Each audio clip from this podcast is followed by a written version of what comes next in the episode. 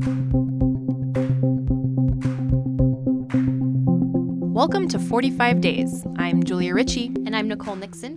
This is a special mini episode of 45 Days. Every session, we see bills that make it and bills that do not make it. And sometimes the forces behind what does pass and what doesn't seem very mysterious to us as outsiders. A good example of that this year is a bill sponsored by Senator Daniel Thatcher. It would have toughened penalties for hate crimes. And this is a bill that we've seen the past few years. Right. The original author of this legislation was former Senator Steve Urquhart, who spoke actually with our reporter a while ago, uh, Lee Hale, who joins us now. Hey. Yeah, I was curious about these same things because it does seem like the Mormon church has a ton of influence on the Hill. Um, I don't think most Utahns are surprised by that, but kind of like how the sausage is made, how that happens can be really unclear. Oh, like something like 90% of lawmakers are Mormon. Right. And so what you have is you have some overt church lobbying, but a lot of the lobbying, it's like almost like a lowercase l, is done by these legislators kind of with their own Mormon vendetta, you know, kind of taking the role of a Mormon lobbyist sometimes and kind of fulfilling the, the, the will of the, the church when it comes to legislation. It makes it really hard to see the difference between personal religiosity and kind of this institutional mindset. So Steve was really good about walking me through that process. Um, you're going to hear a conversation between he and I, and also a little narration from me because it's pretty dense stuff, and I think I try to unpack it for you. The Mormon Church is less involved in legislative matters than people might think. They really only pick a few issues um, marriage, all LGBT issues, alcohol. Um, but when they weigh in on those things, it's absolutely decisive. Uh, I don't think they've lost a battle in my 16 years up there. I can't see them losing a battle for the next 16 years. And when you say when they weigh in, what does that look like? What form does that take?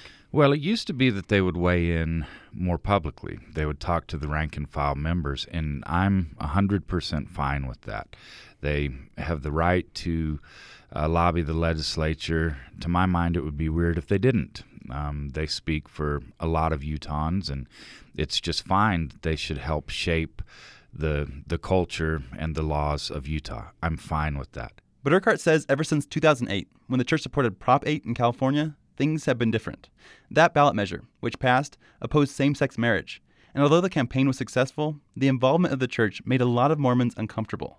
The general consensus was that church membership and attendance took a hit, as did the church's reputation part of the church being on its heels from Prop 8 is that it no longer walks through the front door of the Utah legislature. It just goes behind the scenes and whispers to certain members of leadership, and they make things happen. Here's an example that doesn't involve one of those key issues, but shows how this might go down. The Mormon church owns a lot of land in Utah, and on some of that land is water. In Utah, where water is scarce, there are laws that say if you don't use your water within a certain number of years, the government can reclaim it and use it for something more useful. Well, in St. George, the area that Urquhart represented, there came a time when the church was supposed to give up some of its water. They didn't want to. They decided instead that the law should be changed. So the sponsor of the bill talked with me, and I said, no, I, that completely goes against what our water law is, what it should be. Uh, I think that's a really bad idea. I'm going to fight that. And so he was a very experienced member. I was a very new member. He kind of laughed and said, You don't quite get how it goes up here, do you? Hmm. And basically, you know, the church gets its will. And of course, it did in that case.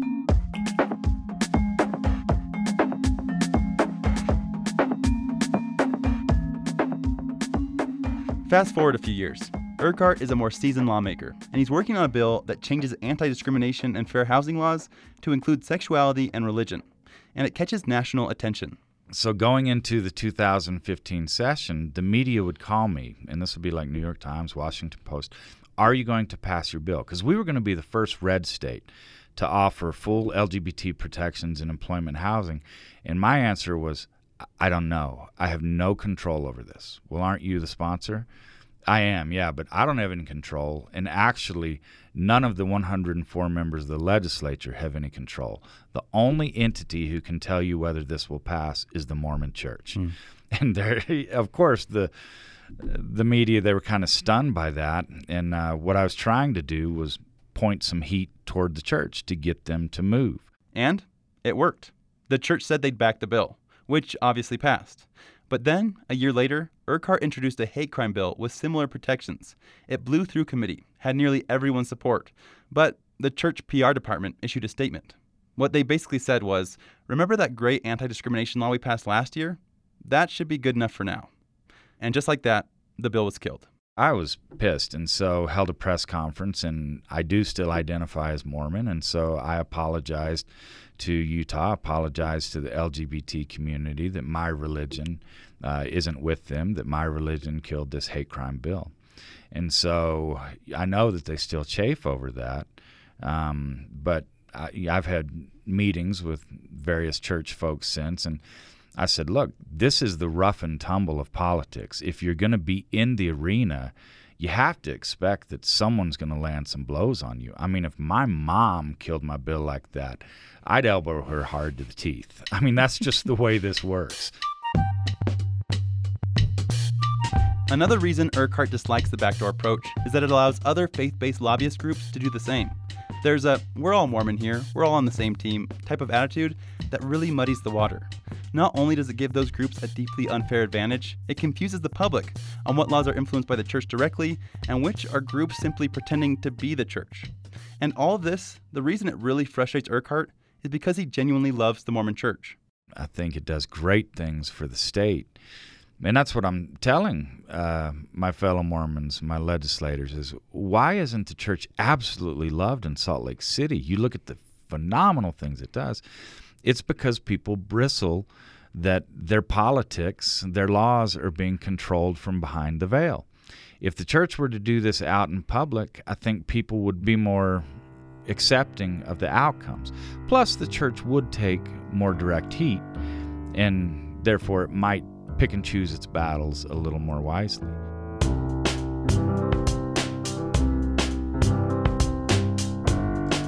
I thought that was such a strong point that you know the church does clearly give a lot to the state, but people chafe because they don't know they don't know what's happening.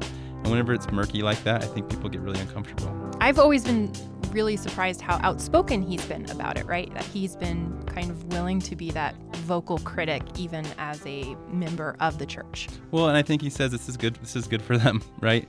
That when it comes to politics, it's going to be a little rough and tumble, and if the church wants to get involved, by all means, but it's going to be a little rough.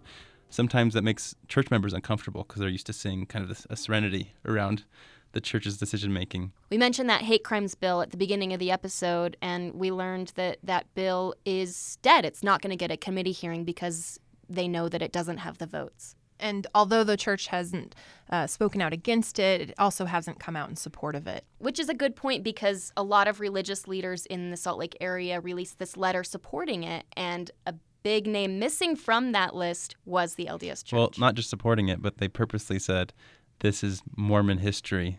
You know that Mormons have been have been the mm. the on the opposite side of hate crimes in the past, and so it kind of was like this. I don't know what to call. It was a nudge, and and the church still didn't respond. Well, thank you, Lee Hale, for joining us. Thank you. Thanks for tuning in to this mini episode of 45 Days. We'll have our next full episode this Friday on week four of the legislature. Be sure to follow us on Facebook, Twitter, and Instagram. You can follow me at underscore Nixo. And me at Julia Ritchie. And Lee at 337 Hale. so complicated. it's not that complicated. Just twist it around. It becomes my oh name. Oh God, I never noticed that. I know. I it takes it's a two step process. You can follow all of our coverage at kuer.org.